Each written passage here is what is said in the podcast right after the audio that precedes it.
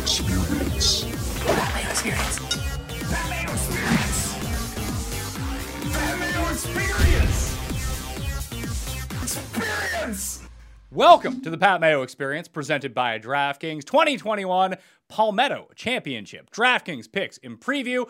If you want to get the best deal in the biz, fantasynational.com slash Mayo. Get you twenty percent off all forms of memberships. But if you just want to dip your toe into the water to get ready for the U S Open, I highly suggest you go to fantasynational.com slash Mayo on Wednesday. That way, if you get a weekly membership, it's super cheap for one thing, but you get Wednesday to Wednesday. You can build all your lineups, do all your research, generate them all, use the custom stat model for Palmetto. Then you have seven full days of action to get ready for the U S Open before that starts as well. Plus all the live stats for Palmetto this week, which I assume has Shot Tracker.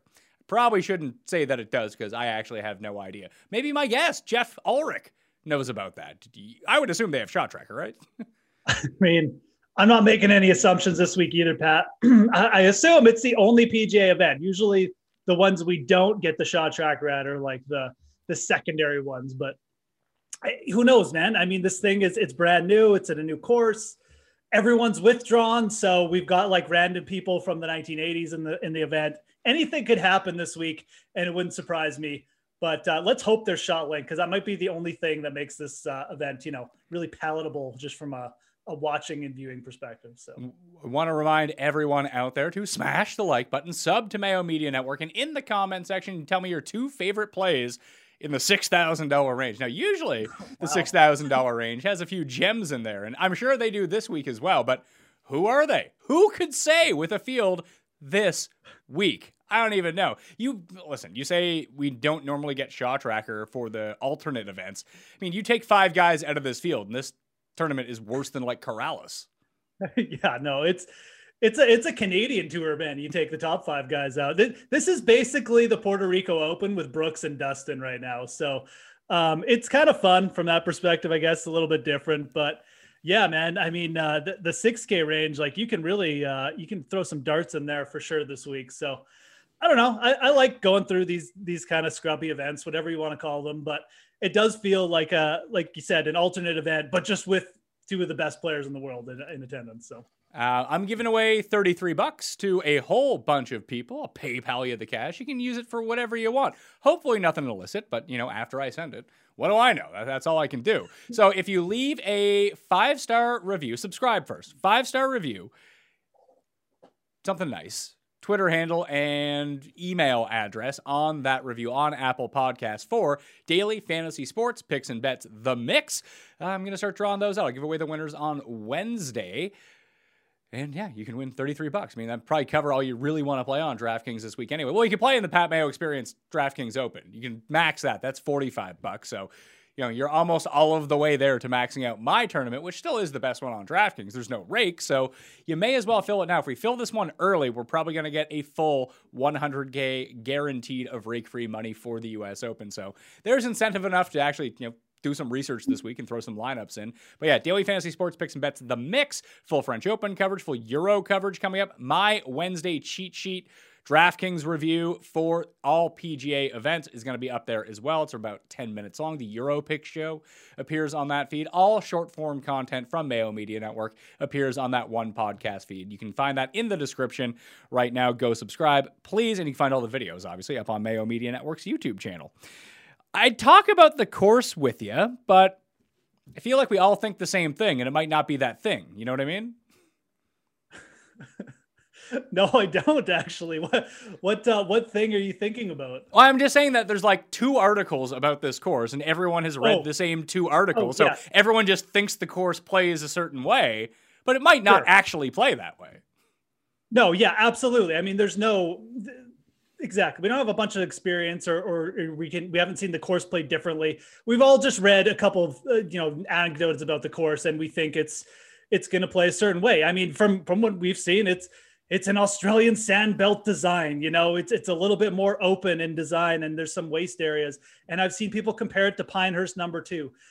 That's all fine and good. I mean, this thing could play super easy. You know, there's some rain in the forecast. It could play hard too. I mean, I, I don't know. I mean, these greens are supposedly fast. If it's anything like Pinehurst number two, it's going to be tough, but it's also like the first time it's hosting a P G A championship. And this event, this course, excuse me, was created in two thousand eighteen. So I, I don't know. I don't know how it's going to play. I would assume that it's probably going to play on the easier side because we've seen newer courses, you know, T P C Craig Ranch, Trinity Forest, they just tend to be just a little bit easier their first time on tour. I would probably lean that direction, but I'm I'm not going to pretend like I'm some sort of expert here. I, I really don't know that much. Uh, Stephen Hennessy from Golf Digest, friend of the show, Stephen Hennessy, did a full review of the course that's up on golf digest dot com right now if you want to go read through that. In my newsletter this week, I'll link all of the relevant columns that I've read uh, in case you can pick up something out of that that maybe I didn't, or you just want to do some more reading on the course. Uh, the newsletter is free to join. It's in the comment section and description of the video and podcast, and plus there's always like promos in there and everything like that as well, so you might want to take advantage of some of the free money that's offered to people. I mean, you just hit up the email in the newsletter, maybe you can get your hands on some of that free money just to go and bet. You'll get some free money to go do that with, so you probably want to go check that out. Let's go to the ten K. You mentioned the two guys. It's Brooks and it's Dustin. They're the two highest priced players in the field, eleven four and eleven one. Then you got Fitz and Hatton at ten four and ten two. I was talking with Feinberg on Monday's show about who I wanted to bet, and I talked about the guys down the list. Am I going to go to the top? Uh, as you can see, it has Hatton at twelve to one right now in the betting markets. Uh, I found him at sixteen to one, and I bet Tyrrell Hatton to win. I, I'm going to guess he's going to be like forty percent owned this week. Yeah. Um, I mean, you're going to get some some really big ownerships on all on. Well, I mean, outside of Fitzpatrick, I assume D J, Brooks, and and, and Hatton, and probably you could throw English in there, right? Uh, under ten K, I'm sure that'll just appeal to people. But you know, in terms of what you think of of the top group, I mean, I think from betting and from D F S, just taking the discount on Hatton here, sure, that makes a ton of sense. I mean, we talked about we don't know how the course is going to play, but you know, a lot of people will be hammering home the length, and it's a long par seventy-one. I, I really don't think length is going to be that big a factor this week. It is a longer course, but it's got wider fairways. It seems like it's going to have a lot of roll.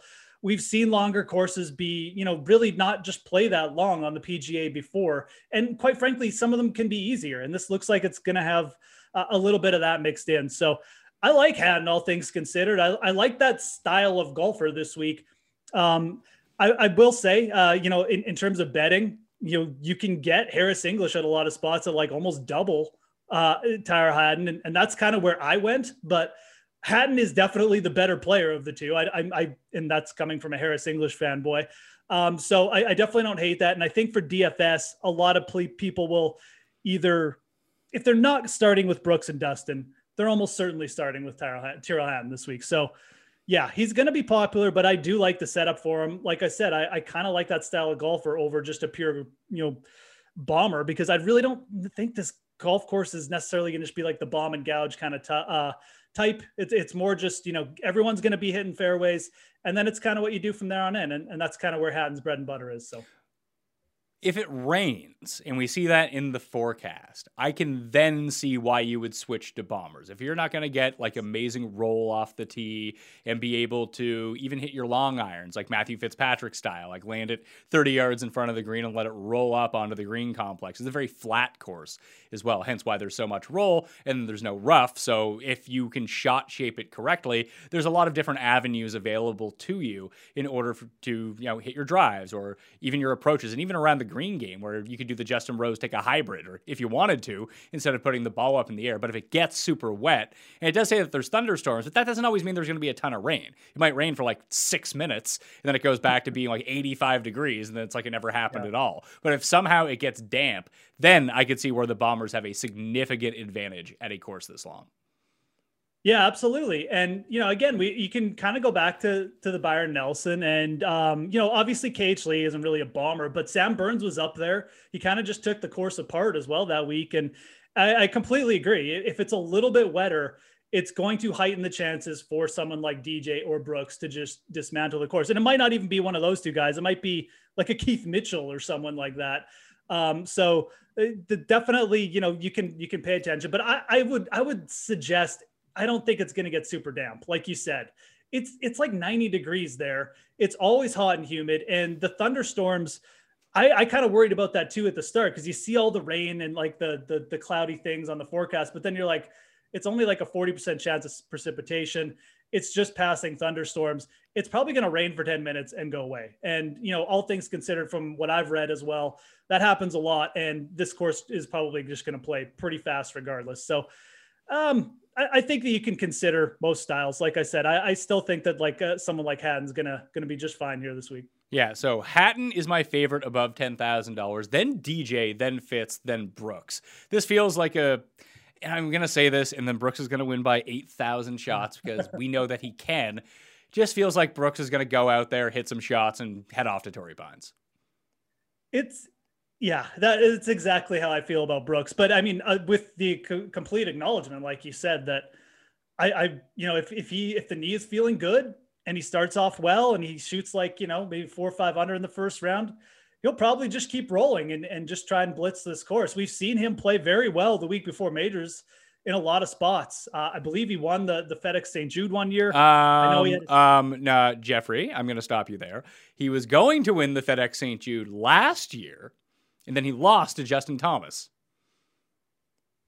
Didn't he win it, though, the year before that? Yeah, but I don't think it was before a major then.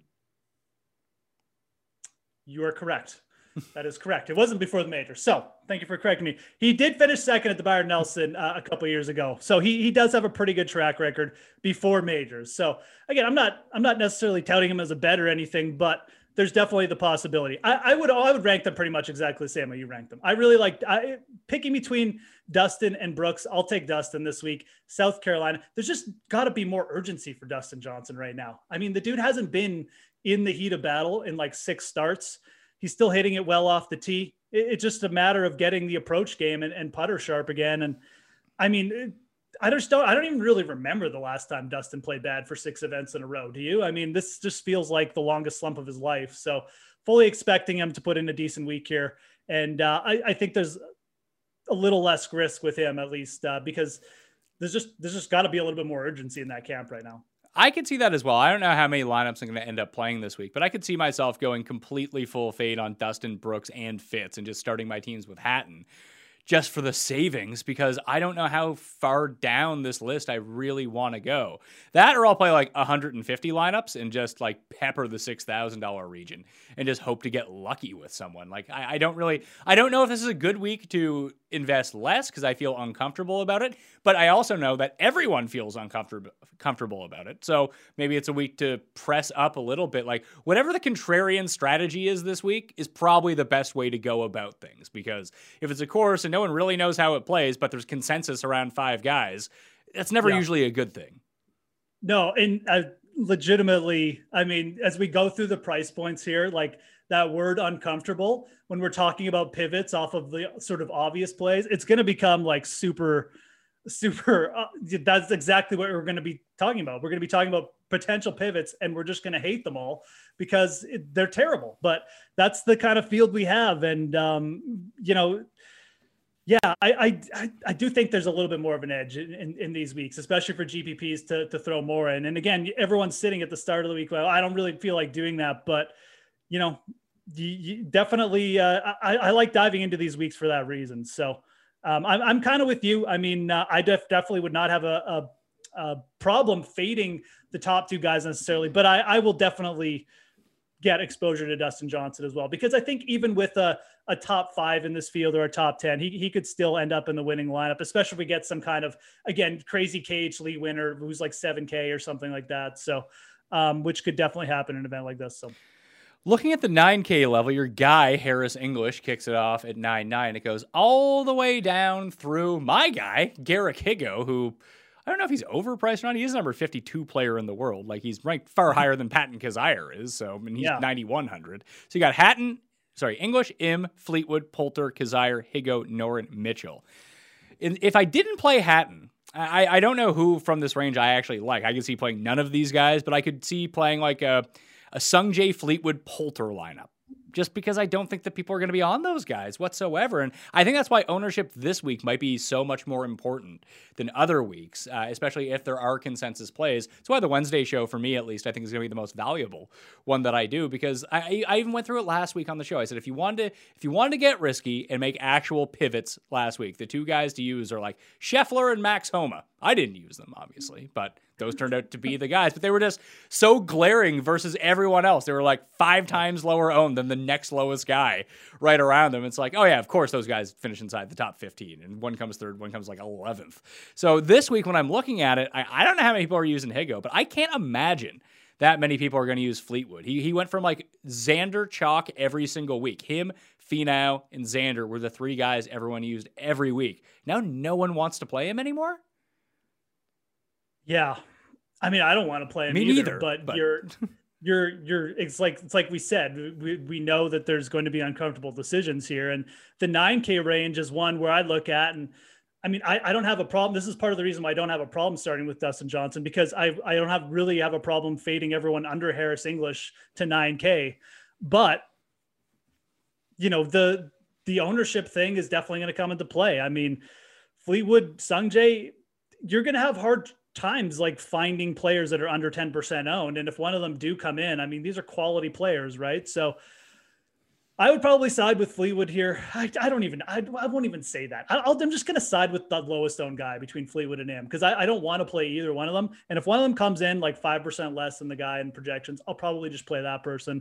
Um, neither one of them trending well with their ball striking right now. Im at least is consistent off the tee, and he is a better putter on Bermuda grass. So maybe that does give him like a bit of a, a jolt just in terms of like potential upside.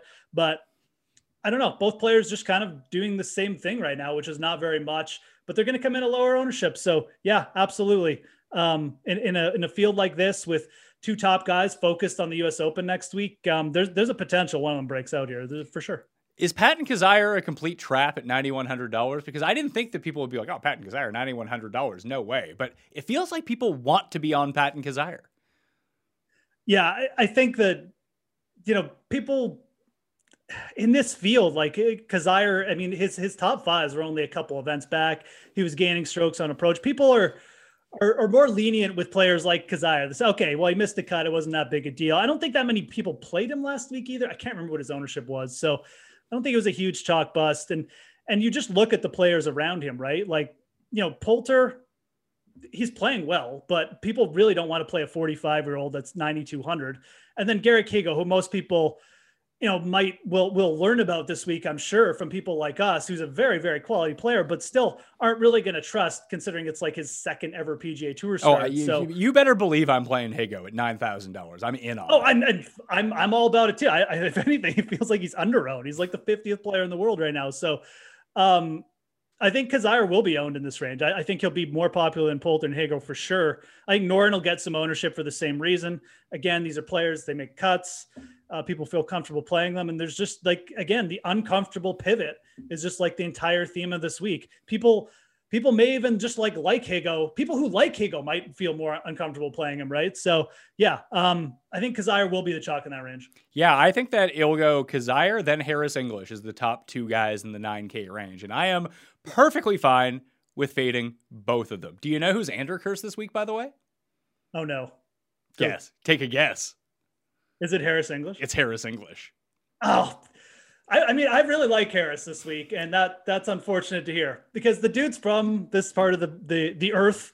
Uh, he's played well at Seaside, which is another uh, uh, Fazio design. It's, you know, it, it's a, I feel like it's a good setup for a guy like Harris English. He can get really hot around the greens and stuff too, but yeah, I, he's going to be popular. Absolutely. Uh, I still kind of slightly prefer him over Hatton. Does suck that he's Andrew Curse now, though. So I guess factor that into your models, you know, strokes gained cursed or whatever. So um, yeah, he'll, he'll get some ownership, but I, I still like Harris English. I would put him at the top of this range for me. Um, and, uh, you know, a guy like Kizzire would be a fade. And I, I would much prefer trying to get up to one of those lower owned guys uh, over like, you know, I just don't want to be on the chalky players in this range, basically. Yeah, I'll take Higgo. I'll, I'll take Higgo. I'll probably take, like you said, whoever is lower owned between Fleetwood and Im. Maybe they're both lower owned. I split up the shares because I can't make a decision. And I'll think about Poulter, because Poulter, like you mentioned, is actually playing pretty well. But it's Higgo for sure.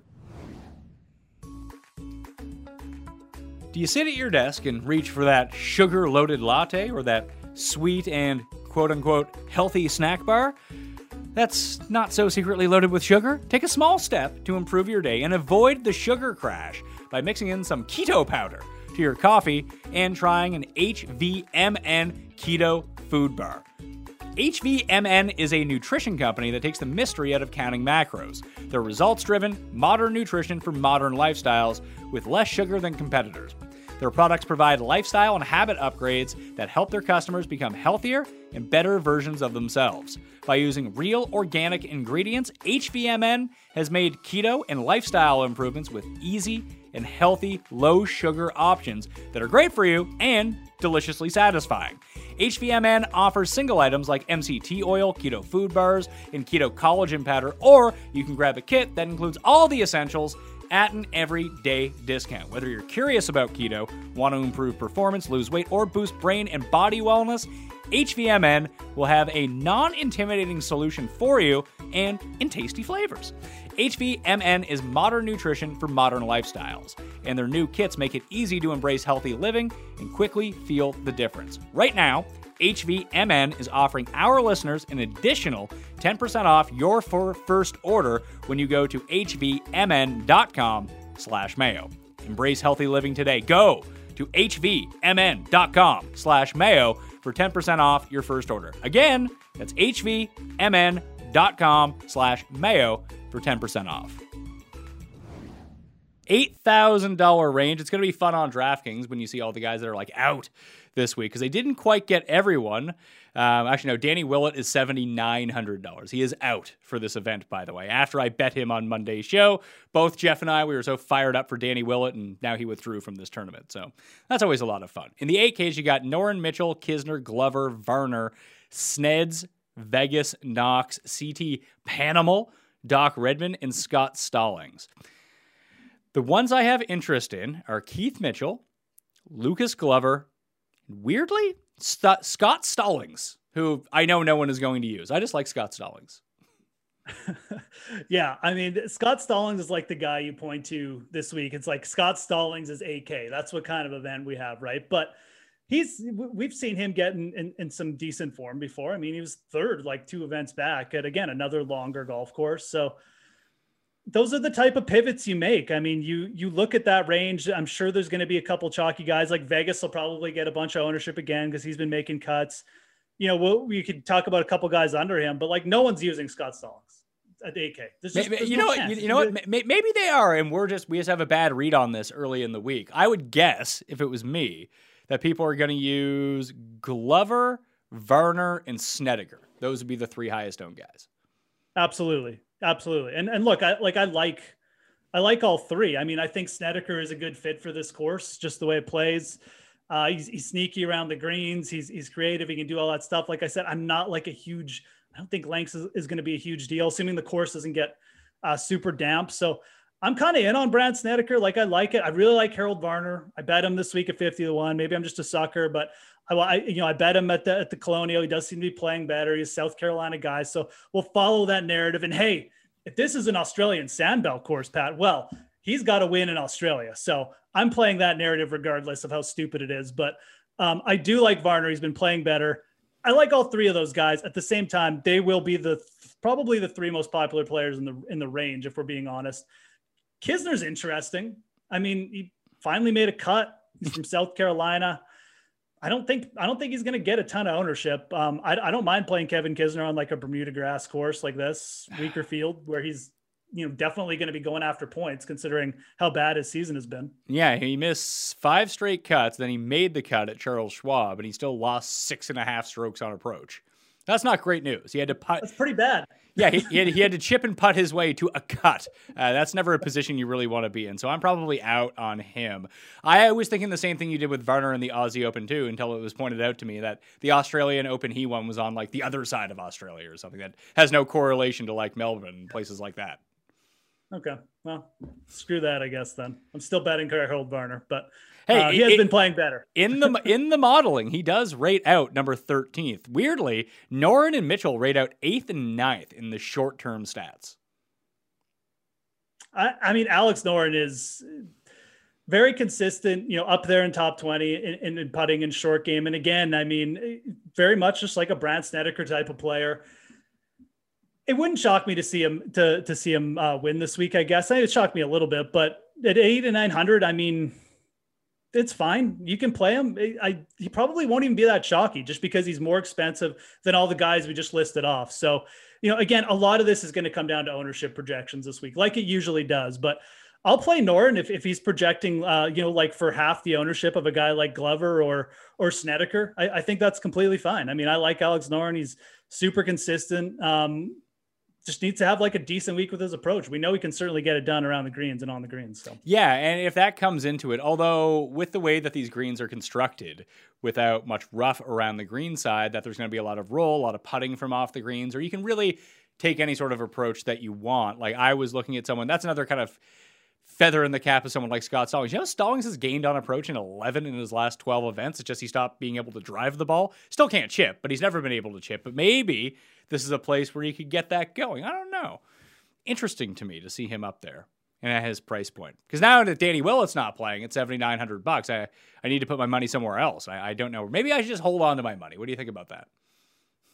I mean, that's probably what a lot of people should do this week, but it's too fun not to dive into these events. So, I mean, Stallings, I'd like him more as a D F S play than, than a bet, obviously, yeah. But there could be something to that. Just, you know, again, I think approach and putting is going to be a big thing. I think, I think that the, the lack of rough around the greens and around the fairways is just going to make chipping a little bit easier for guys like Stallings. I, in, in theory, if the greens play like fifteen on the stimp or something, then I mean, Stallings is probably just as fucked as the next guy, but um, I, I can definitely get behind that. He's playing well. I'll, I'll play Doc Redman from this range just because I always play him, and you know, the putter is working for him. So if he can have a little bit of an uptick, I think it's a similar situation. Around the green is his, his Achilles heel too. So very much in the Stallings mode this, this week, it, it could help him, just the style of course. We're we're spitballing here, but um, you know, Stallings has been way more consistent over, if we're being honest, than than Redmond lately. So um, at the very least, I like it as like a two percent play. Those are the kind of guys, again, in this field, like you shouldn't be, you should just be trying to feel uncomfortable with some of the guys this week that you're playing, and and Stallings like fits that to a T. So seven thousand dollar range. I don't think we need to name everyone in here because there's some names like I've. If we go to the very bottom here, there are guys like I legit don't know. No, I know them, but they're not good by any means. Uh, here are the ones I have stars next to already. Luke List, who holds the course record at this course. I don't know if I can get there. Just poor Luke. Is he seriously? Yeah, he does. Luke List. Yeah, Luke List is seventy-nine. I like Rafa Cabrera-Bello. I am not alone in that at seventy-eight hundred dollars. I actually kind of like Matthew Neesmith. Uh, he's from the sure. area. He's from the area. Has not been putting well whatsoever, but after just decimating people at the Charles Schwab, losing three and a half strokes on approach, after you know, gaining pretty consistently with his irons for the better part of the year, everyone jumped off, and he missed the cut at Memorial, yes, but he gained almost four strokes on approach in two rounds. The rest of his game was god-awful, like really, really bad. But if this is going to be a, you know, an, at least he has the irons part figured out.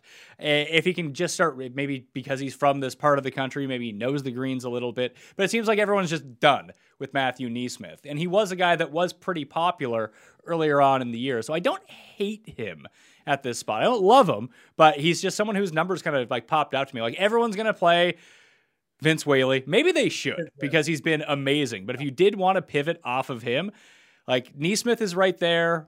Even Martin Laird. Maybe this is just one of those years where like Stuart Sink got the swing season win. He's an old man, and then he gets the win coming back over again. So if guys are like, Cantlay just doubled up from the swing season, maybe it's time for Party Marty to double up as well. He is first in this field in approach over the past twelve rounds. I mean, if you're if you're playing big G P Ps this week, like I know I know everyone. Vince Whaley was the guy last week, and he, he paid off at the min price. And people were making fun of other people. Oh, you can't believe you played ten percent on Vince Whaley. And then he went and finished T twenty. I'm one hundred percent for the Whaley fade this week. And it's not even the price thing. It's just the type of field we have and the type of event we have. I, I mean, that, that that is my initial inclination about it as well. But the guy has made nine straight oh, cuts I, in good absolutely. events. And like, I don't yeah. know if you just, if his name wasn't Vince Whaley and he was like a known scrub and you just made him like, what's really the difference between him and Lucas Glover at this point, honestly, except for Whaley's way more consistent. Yeah, no, I mean, pretty much nothing. I mean, I guess you could dive into the stats and be like, well, Lucas Glover is a better ball striker or something, but Whaley's clearly playing with confidence. It's just one of those things where we know for certain he's going to be the most popular play in this range. Like, I feel very confident in saying that.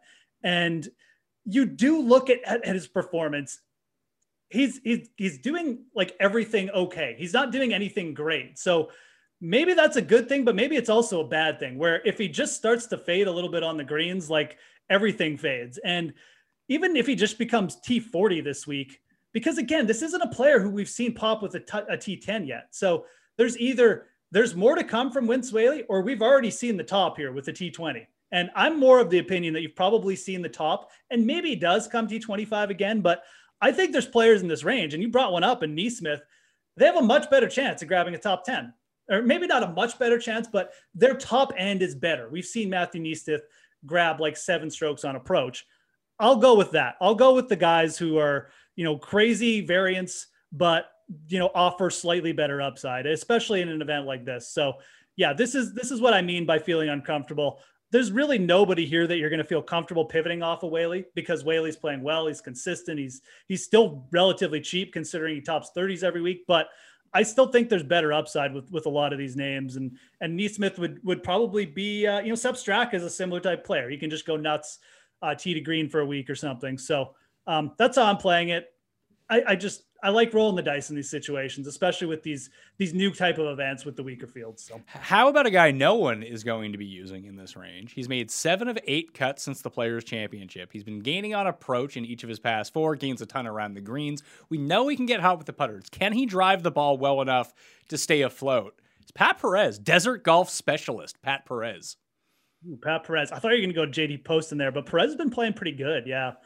Um, Again, if I like guys like Snedeker, and, and I, I brought up Kisner, although now that you mentioned he lost like ten strokes on approach or whatever uh, his last time out, I might not play him. But um, I mean, Pat Perez fits this this type of golfer to a T. You know, he's for for the fact that he doesn't hit it very long. Again, you see Pat Perez pop up sometimes at these longer courses too. He's not intimidated by playing these longer courses, which I kind of really just respect about Pat Perez.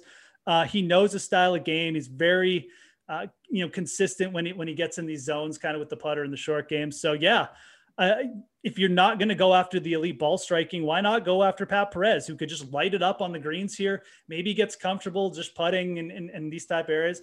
Again, I'm, I'm all for it. I'm, I'm all for targeting these guys in this range, because I think, again, I can say confidently, Whaley will be the guy with the highest ownership. And even if it's not like a huge discrepancy, although I do think Pat Perez will be like two percent owned, I'm okay pivoting to guys like that. Yeah, I think it's going to be either Whaley or Rafa would be my two guesses at who the, yeah. They're going to be like twenty something, eighteen to twenty-two percent owned a piece, yeah. Thus leaving everyone else pretty unowned in the same territory. Going down, I like Lipsky at seventy-four hundred bucks, a guy who's popped over in the Middle East. He's only seventy-four hundred bucks. He won in Texas on the Korn Ferry Tour last year.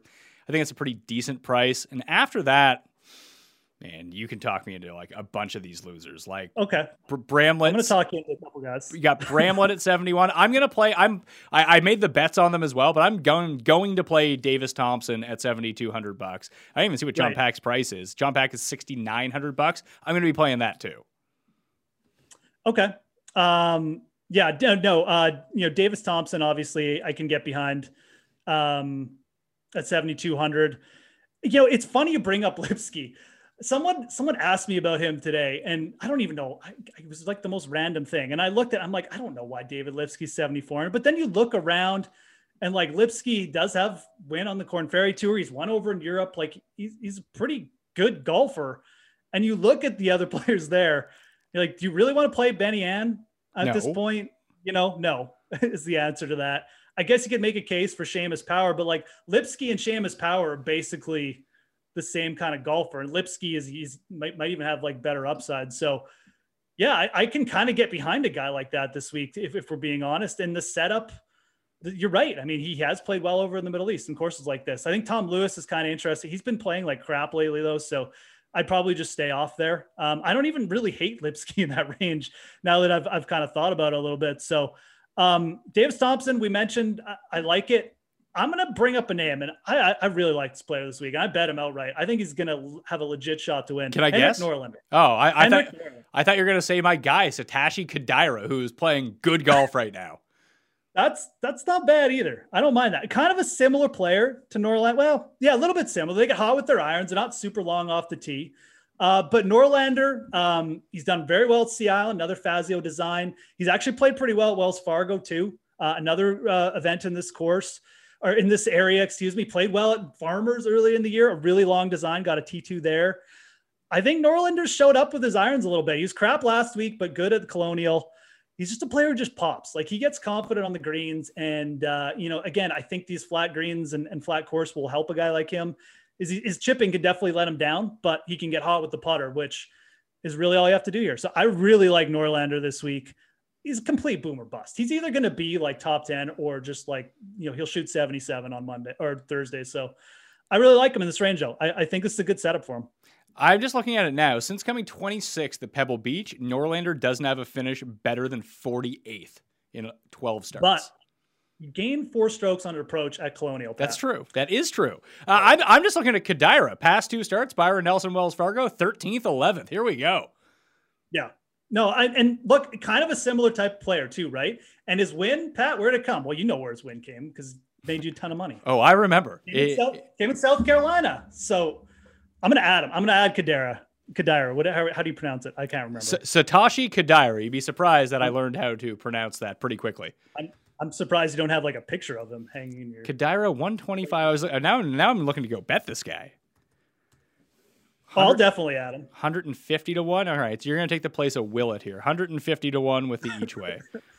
There we go. Place bet. Get, no, it's definitely an each way bet. We'll... we'll, we'll we're going to get like the top eight or whatever, or top five, whatever you can, whatever you're is available to you. But I, I like it, man. I mean, this, this is the type of event you've got to, you've got to have at least a couple one hundred fifty to one odd guys on your card here. Well, it'd be a good time to have DraftKings Sportsbook. It's not available to me. It's two hundred twenty-five to one at DraftKings oh, Sportsbook this week. Yeah. DraftKings putting out some big numbers on, on outright guys. Yeah. Well, Davis Thompson's three hundred to one. That's a good number. I bet, saying, man. I bet him at one hundred fifty, and I thought it was like, oh, that's not bad. uh, do you have any faith in Duffner? Ugh.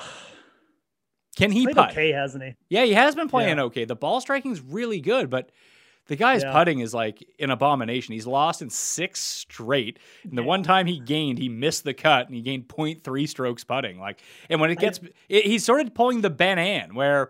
But without the like consistent ball striking over and over, like when it's bad, it's really bad, and when it's like okay, when it's like normal, it's like still kind of bad. Yeah, I this probably isn't like the type of course I'd love for Duffner, you know, with like smallish greens, and you know he's he's got to play those little run up shots, which I don't know are really his like his bread and butter. Anyways, he kind of just likes to you know hit hit darts into the green and. and really get the irons going. I just I just don't see it. I mean, I, I he's playing okay, but like you said, the putter. It's just not there. So I, I, I, I'd rather take a shot with, you know, a couple of guys we've already named there rather than, uh, rather than Duff, man. No, oh, I was just looking at James Hahn, my guy, James. Hahn! He's missed five straight cuts. That's not great. Bramlett, that what? Came seventh at the Byron Nelson. Dude, that's like really good form for James Hahn. That's what we need. We need like ten straight made cuts. And then he just pops in, grabs the win and goes and, you know, does nothing for a year. Um, Bramlett has played well recently. Like he struck the ball well. He, he, even if you look at the Charles Schwab, I mean, he opened with a sixty-nine and then he shot seventy-seven. So he just had one blow up round. I'd be fine going back to him. I mean, he's, he's shown like he can pop tee to green. Um, like I, I said, I mean, oh, I like the two guys we kind of brought up. But. You know, who's a genius? Pat Mayo. Cause I played Danny Lee last week in a few lineups. Yeah, I think he was plus seventeen or something. That's usually a time Danny, to get back on Danny Lee, though. Did he withdraw? Oh, no, he actually. Yeah, I, you know, what's funny about Danny Lee at the Memorial? I went really heavy on him there one year. And then I think he tweeted out, he's like, this is the toughest course I've ever played. Ha, ha, ha, or something crazy like that because he's Danny Lee. So I learned my lesson never to play Danny Lee at the Memorial. Uh, I should have D M'd you that last week, I guess. But yeah, it could be, it could be a time. He's, He's been all over the place, man. Like Danny Lee is just the type of guy who will do that. Just pop up with a, a, um, a top ten right after a bad event like that. Yeah, wait, he's gone miscut twenty-first, miscut fortieth, miscut. So first maybe for Danny Lee this week? Maybe. I don't think so. All right. But you never know. It was a match made in heaven. I'd been trying to cut down on carbs, sugar, and unhealthy food in general, and I realized that I couldn't eat anything. Then all of a sudden, Magic Spoon tells me they want to advertise on the Pat Mayo Experience. They send me some cereal, and I keep buying some more. They sucked me in because it's so damn good. Zero grams of sugar, thirteen to fourteen grams of protein, and only four net grams of carbs in each serving. Only one hundred forty calories per serving. It's keto-friendly, gluten-free, grain-free, soy-free, low-carb, and G M O-free, and you can build your own box. So available flavors to build your own very custom box are coca, fruity, frosted, peanut butter, blueberry, and cinnamon. Once again, I will tell everyone that fruity is the way that you want to go. It's the only thing that I get anymore. But hey, might as well try them all out and find out which one is your favorite. So go to magicspoon.com slash mayo to grab a custom bundle of cereal and try it today. And be sure to use our promo code MAYO at checkout to save five dollars off your order. And Magic Spoon's so confident in their product, it's backed with a one hundred percent happiness guarantee. So if you don't like it for any reason, they'll refund your money, no questions asked. Remember, get your next delicious bowl of guilt-free cereal at magicspoon.com slash mayo and use the code MAYO to save five dollars off. Thank you, Magic Spoon, for sponsoring this episode. Let's be honest, you're not getting as good of a sleep as you need to be. Whether your problem is falling asleep, staying asleep, or just not feeling rested once you wake up, you're not alone. That last one is the Pat Mayo category, by the way. Not feeling rested once you wake up. More than half of Americans report having trouble with getting enough sleep. At Brickhouse Nutrition, our team of on-staff physicians is on a mission to get heads on pillows and would like to introduce Dreams Sleep Aid by taking science-backed ingredients like melatonin and combining them with natural ingredients from the earth like valerian root and jujube fruit. Dreams is a perfect blend for the perfect sleep. Go to brickhouse sleep dot com and get fifteen percent off your first order at checkout with promo code MAYO. It's time to sleep like a brick. brickhouse sleep dot com, promo code MAYO. All right, six Ks. John Pack, Patty Harrington? Oh, man. He's like, he's someone who actually has played well this year in the Middle East. He just came fourth at a major. Well, at in at Kiowa. I mean, Kiowa is it's again, it's pretty close to where we're playing this week. It's it's in the same state, obviously. So, you know, course course correlation wise, there's there's probably something there, I guess. Sure, I, I would I would play. I, I would consider Harrington, I guess. I don't love it, but I don't love any of these players, so. Why not? A dude who, you know, just saw another like fifty-year-old win, just came T four at, at a major championship. I, I mean, why not, man? Oh I my mean, God. Who- I'm just, I just ran the numbers. Guess who came out sixteenth in the modeling? This is where Patty? We're at. No, he's third at approach over the past twelve rounds in this field. eleventh out of the sand, proximity from beyond two hundred oh, yards, twentieth. Who is I, it? I think I know what you're talking about. Is it Luke Donald? It's Luke Donald. It is Luke Donald. I was right. What am I doing? Uh, oh, what is I this? I kind of like it. I kind of like it.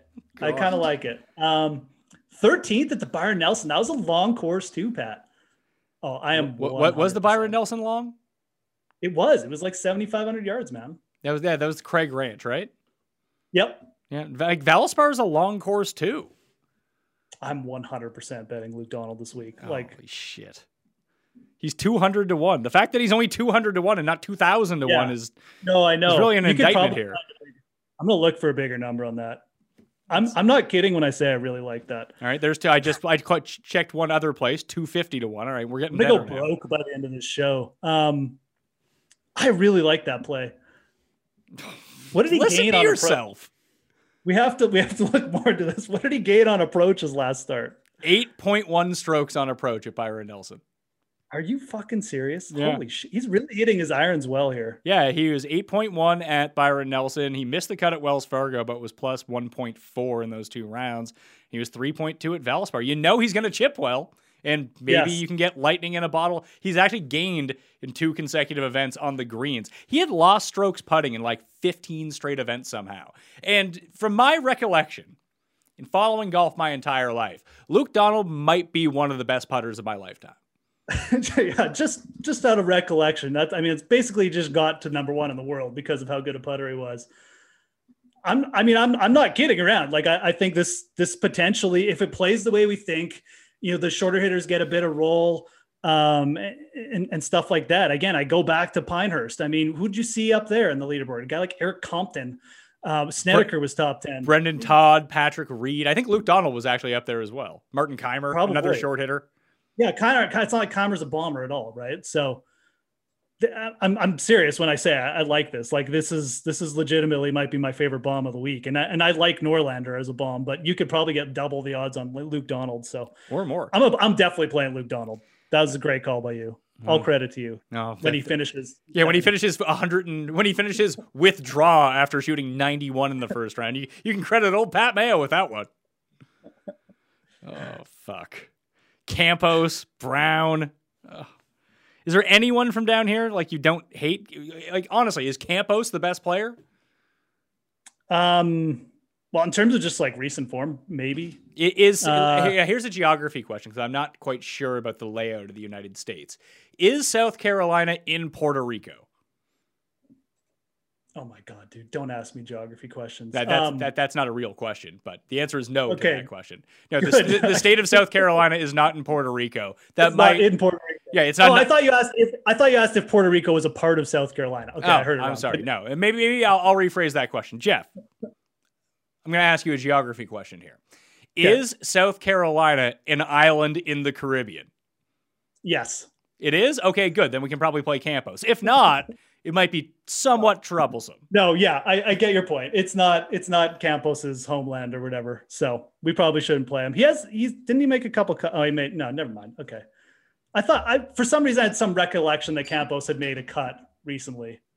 No, that would be false.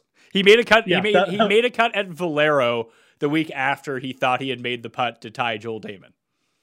Right. That's that's where I have Campos in my mind from the Joel the Joel Damon win. Okay. Just pretend, just cut that segment out. That was embarrassing. Um, like you think that's not going to be the Twitter clip for this show, right? Yeah. uh, so um, he, he played I, well, he played well in Puerto Rico. He played well in Dominican Republic. The Corrales course is a Fazio course, by the way. It's a really long course. Weirdly no, enough, it's not coastal though. Right, right. It is coastal. This is not coastal, but it is it is longer. Like you said, like his courses, his a lot of his designs seem to play longer, but like not long. So I don't know. Maybe that's a bit of a theme to follow this week. I, I mean, I'm going to, Sean O'Hare is actually playing a little bit better. So I, I know he's my guy and it's like a huge bias, but I, I think you actually, if you're going down here, I, I would play, I would legitimately, that's who I would go to. Um, so you can take that with a grain of salt since if he makes a cut, I, I usually get like, you know, overly excited about him, but um, I don't really have anyone else to talk about in this range except him. Uh, maybe uh, one other dude to consider, Uh, Sebastian Kaplan, oh yeah, at sixty-three hundred, uh, can get hot with the putter. I can't even remember why I liked him. Oh yeah, he made uh, he was in contention at one event. Wasn't it? Like w- wasn't it Pebble Beach earlier this year? Yeah, he, he's just a guy who can get hot with the putter a little bit. He's got a little bit of length off the tee. He did gain a couple uh, strokes on his approach. I think his last couple times out, he just hasn't been putting well at all. So Kaplan's a guy who can pop. Um, again. Really just probably don't go down in this range, but um, yeah, he's, he's, he's been like, okay-ish, I guess. That's the nicest thing we can say about anyone here. Yeah. Sung Kang has made three cuts in a row. Kang could definitely pop with the putter too. So yeah, what's his price though? He's sixty-eight, sixty-nine. Yeah. So a bit, a bit higher. I mean, again, I don't, I, I O'Hare would be like probably the last guy I'd consider. I might throw a couple bucks on Kaplan at like five hundred to one, but man, poor Chez, uh, Chez, Chez Reavie is sixty-eight hundred in this tournament. He's really gone to the crap crapper, hasn't he? Like, yeah, I feel like Bob wow. Shel- Bob Shelton was doing something on the weekend at Memorial. He made the cut. I remember that. He came thirty-second, all chipping and putting. Okay. That makes sense, man. I, I, I don't know what to do down here. to be perfectly honest with you. I, I well, wish. Oh, well, you know, we... you, you know who rates third in all stats? Actually, Roger Sloan ranks twentieth. Hank Lebiota over the past twelve rounds at six thousand nine hundred dollars oh. ranks third. You want to talk about a guy who can't putt? It's him, but he's been putting lately. Yeah, he has. He has. Uh, he's played okay. Three cuts in a row. Yeah, a couple top twenties actually. That's like in this field. I mean, that's something. I, I get that's that's really is something. I mean, again, I think the the main thing of the six K range is there are actual plays here that we can pick out here. I mean, with with like guys like Donald, even Kang, and and Lebiota. But I, I just like once you go under sixty-eight hundred, I mean, it just dries up really fast. So that's basically the theme of the week. I, I think it's absolutely fine though. I mean, some of these guys are can definitely pop. Lebiota actually looks a little bit, if we're being honest, he looks pretty underpriced. I mean, you've got guys like, you know, Lee Hubbard up there at seven K. I mean, he's played better than those three over the last month. So yeah, Lebiota definitely in play for me. Yeah. The, the one that we didn't talk about was Wilco Niember, whose name I know I'm mispronouncing. Uh, what's that? Wilco. You don't go to, oh, I can't remember the line. Anyways. Yeah. Wilco. Go ahead. Is Wilco like a Canadian only band or is that like something that people know? No, no. I, people know in the States, I think. You think? Some you, people. Anyway, it's a Canadian band if people don't know what the fuck we're talking about. Uh, but, I mean, he's, what, twenty-one? He's won on the Challenger Tour. He won on the Challenger Tour not that long ago. It seems like he's going to be a player. It seems like Higgo is, like, you know, much farther evolved. I mean, Higgo has three European Tour wins. He has Sunshine Tour Championship wins. He won on the mini tours. Like, he's won at every level. And Higgo's only twenty-two. He's only like a year older than him, but he seems so much more advanced in where his game is at. But maybe this is just, again, it's one of these plays where just take a guy who you think is talented, like Pack and like Thompson. Obviously, those guys are more proven at a collegiate level, but you know, it's not like Wilco was you know, going to South Dakota State or something. He was just grinding Sunshine Tour. No, I know. Right. Um, and what's better? I mean, like, obviously. What, what, like what, what's more? I, I honestly, I have no idea. Maybe you can throw this into the comment section as well. Like, what's more impressive? Like being the best player in the S E C and winning, and maybe like doing really well and winning a bunch of N C double A events, or like competing week in and week out on the Sunshine Tour. I actually don't know what the answer to that question is. Yeah, and, and especially when it pertains to like a P G A event, right? I mean, what what sets you up better for success? I'd argue probably the N C double A does. Just see, because again, see, again, and we, oh, I don't know. Like it, it's, it's almost the same question as like, what's better to like, like if you're looking at tape and going to scout, uh, almost like the Luka Doncic thing, where is it better that he was eighteen and playing in EuroLeague at a high level, or would it have been better off if he was just dominating guys in the N C double A? I would have to say that playing with like men is probably the best way you'd want to go about it instead of playing with kids. Yeah, I, I was just going to say from like a coming onto the P G A Tour perspective, you're probably getting maybe a little bit better exposure to what it's like just on the P G A courses and stuff like that. It just always seems to happen with golf. You get players come over from overseas and they just, they just takes adjustment. But I, I definitely think like from a professional standpoint, I mean, this guy's, like you said, he's been grinding for a couple of years now in the pro ranks. My thing with Wilco is I just wish he was like five hundred dollars cheaper, because it's really tough for me to click him with some of the guys around him. And I know like there's not studs around him or something, but still there's, there's legitimate like P G A players and, and, and even like good Corn Ferry Tour players. Right. So yeah, you could do it. I just, I, I feel like he's a little bit overpriced for, for the chance you're taking there, but yeah, it, it's an interesting argument. I mean, I just, I just feel like every time we see these names pop up, it just, they just always let us down with, you know, oh, okay. Like he's, he's obviously talented. He can, we, we know he's, he's, he's going to be a player at some point, but then they come over in these P G A events and it's just kind of like, eh, they either miss the cut or they're like T fifty or something. So how dare you besmirch Dimension Data Pro-Am winner, Wilco Nienber? How dare you? He beat Jaco Van Ziel in that tournament. Remember the putter that Jaco Van Ziel would oh, use? That yeah, little, little stub putter? The, the little training putter. Cause he was, he just couldn't, he was such a, he was putting so badly. He just went to like the little, the training aid or something. Hmm. Crazy. I'll probably end up playing this guy. I'm not going to lie to you. Why not? It's one of those weeks. So I got like Kadira, Davis Thompson, John Pack, Luke Donald, Harrington, Lebiota. It's going to be a fucking great week. Very profitable. I'm, I'm very excited about all the money we're going to win on Luke Donald this week. I'm feel, not going to lie. Feel like I, could, I should just bet all these guys. Well, I know. That's right. Who? I didn't bet Luke Donald during the show, right? So I, I have to go bet Luke Donald now. I have no idea what's going on over there. You bet someone during the show, but I can't remember who it was. Someone's so good. It was Kizzire. I, it's Kizzire. It was Kizzire. Kizzire. That's right. Yeah. At what did I say? I got him at one hundred fifty. Yeah. yeah I'm, I'm going to go searching for a number on Luke Donald. That yeah. Two, two fifty really is the best I could find right now. All right. Let's get to the play, the best plays lineup, which might be impossible. Oh yeah. No, I'm, I'm very excited for that this week.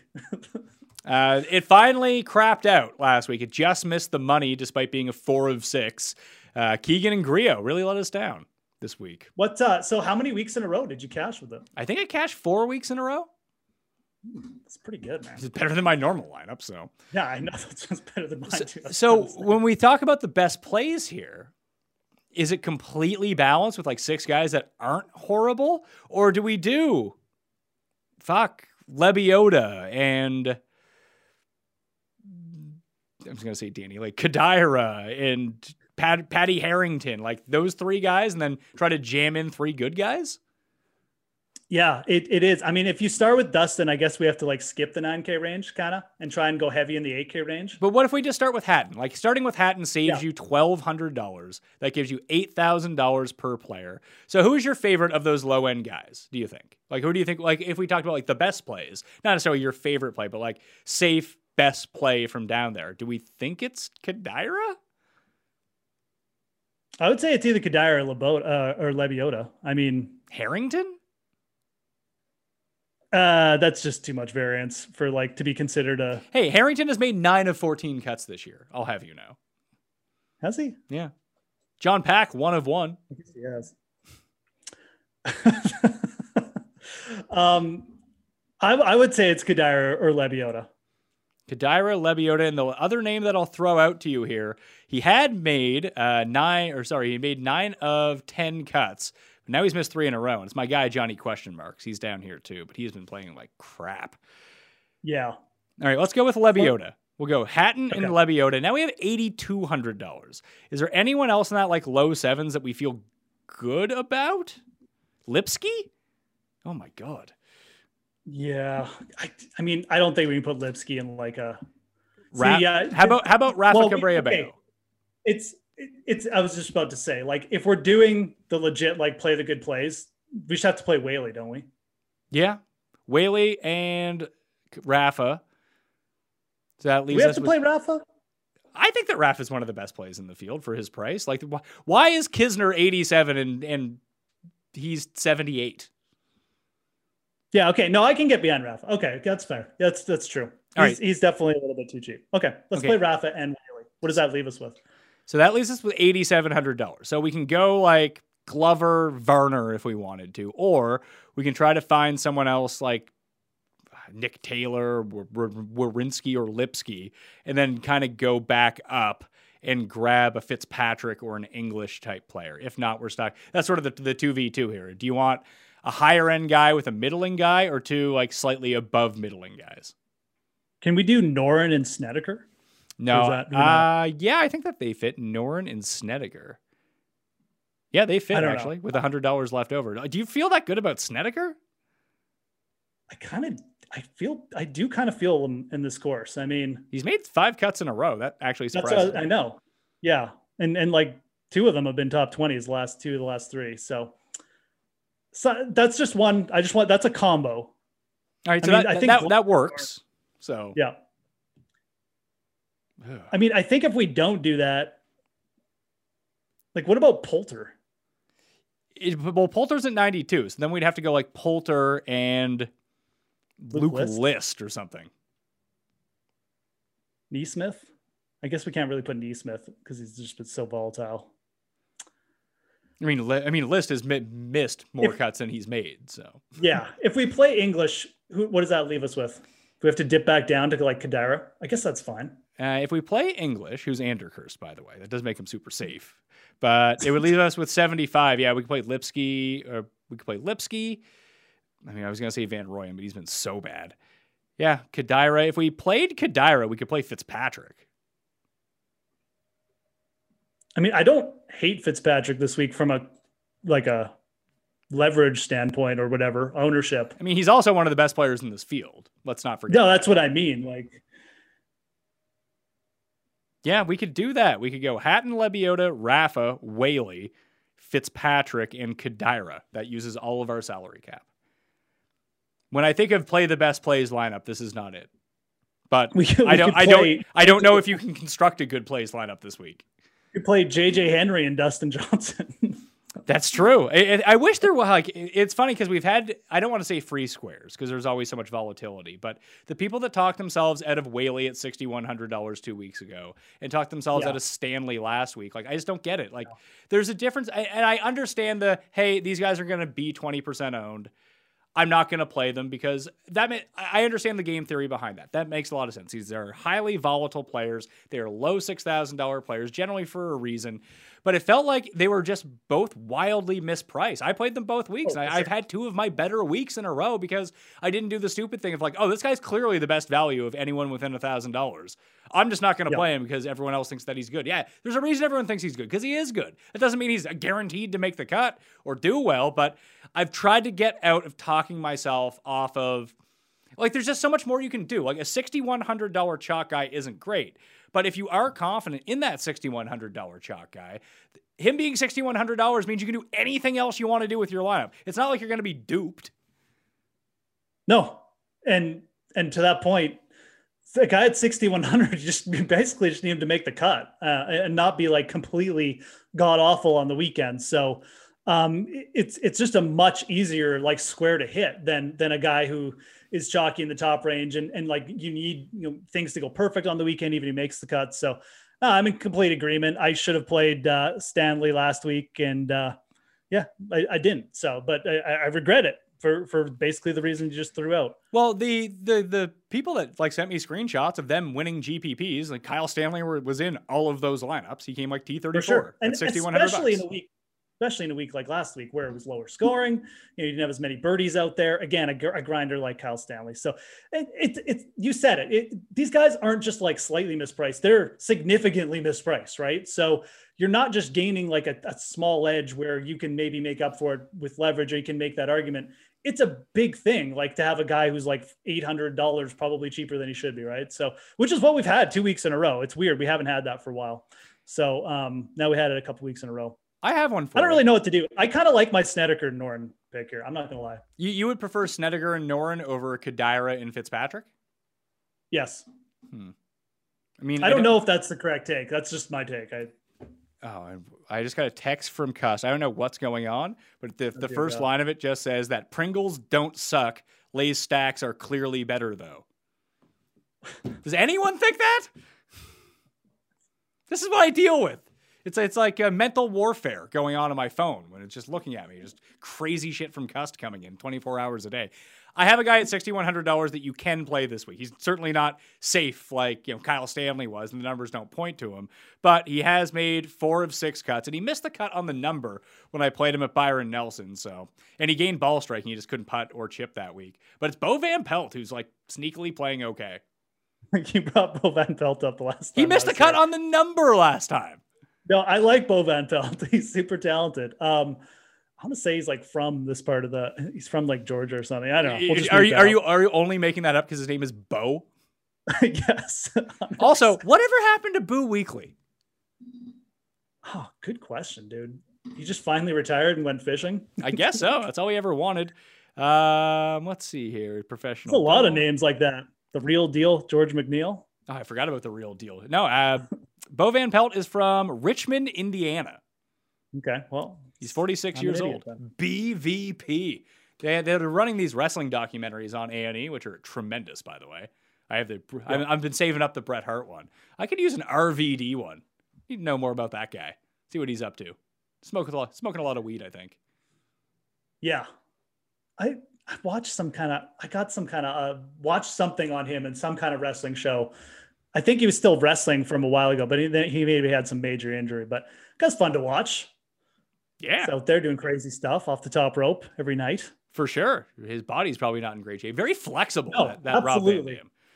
There's, yeah. there's no no chance. In honor of R V D, I'll play B V P in a few laps. Like if you want to play Dustin or Brooks, and I mean, you can use Bo Van Pelt.